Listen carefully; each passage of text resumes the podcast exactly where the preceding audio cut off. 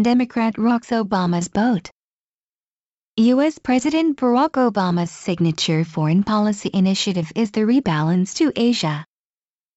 The Rebalance is designed to marry the United States and Asia, the world's most dynamic region, so that the U.S. can better tap that vitality for the rejuvenation of its own economy and resurgence in the aftermath of two wars. While most of the attention generated by this policy has focused on the military component, in fact the rebalance is as much an internal rebalancing among pieces of the foreign policy toolbox as a geographic one. From the outset, Washington has emphasized that the rebalance aims to readjust the way the U.S. engages with Asia. Traditionally the military has been the leading edge of the U.S. presence in the region.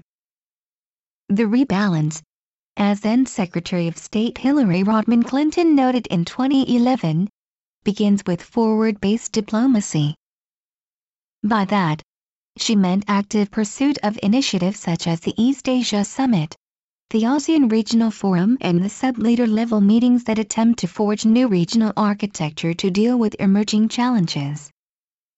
The second core component is U.S. economic engagement, which includes the creation of the U.S. ASEAN Business Council along with various trade initiatives, chief among them the Trans-Pacific Partnership, TPP.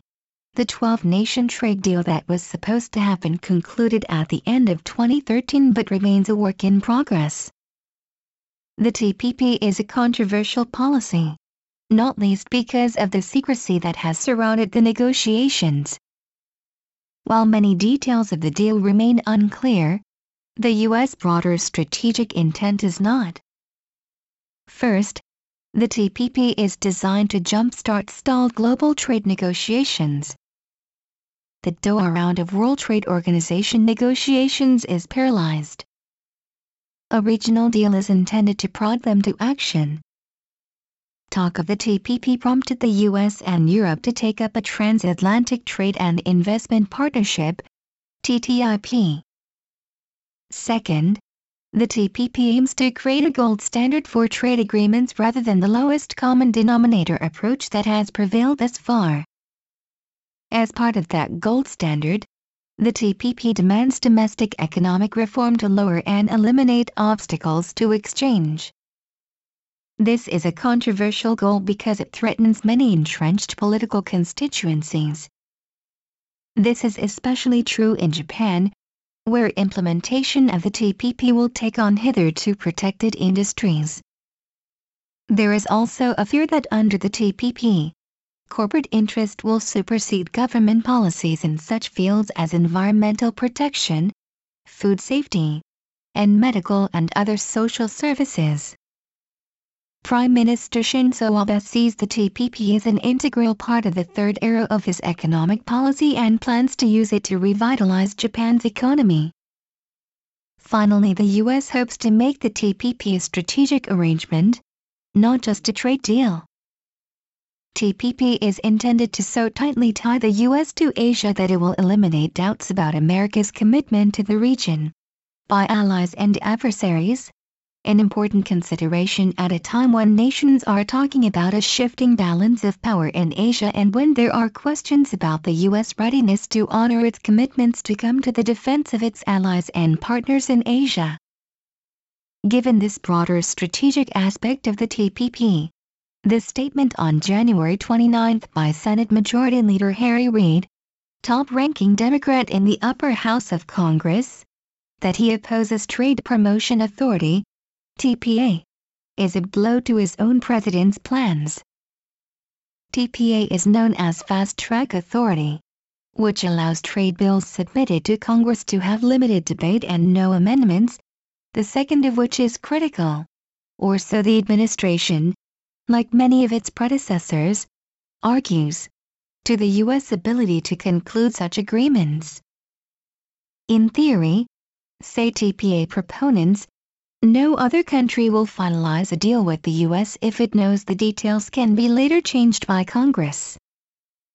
Reid is unwilling to cede his authority to protect the trade and environmental groups that he sees as critical constituencies. As Senate Majority Leader, Reid is in a position to kill any trade legislation by refusing to let it get to the floor. While it is difficult to believe that he would sabotage one of the president's signature initiatives, he is going to play hardball since he enjoys the support of other Democrats on this issue. The week before last, 550 labor, environmental and consumer advocacy groups, which have previously backed free trade deals, co-signed a letter to Congress calling on it to reject the TPA. Ironically this is one of the few issues on which the Republican Party is prepared to back Obama, and the GOP relishes the prospect of a fight within the Democratic Party. They have accused the president of lukewarm support for the TPA and are eager to goad Obama into challenging his base. A divided Democratic Party will strengthen Republican prospects in November's midterm elections regardless of the outcome of the TPA squabble. Nevertheless, the chief U.S. trade negotiator, Michael Froman, insists that a deal on the TPA and the TPP is possible. While securing congressional passage will not be easy, he is convinced that a deal can be negotiated that will protect the interests that Reid is worried about and still pass muster with U.S. trade partners.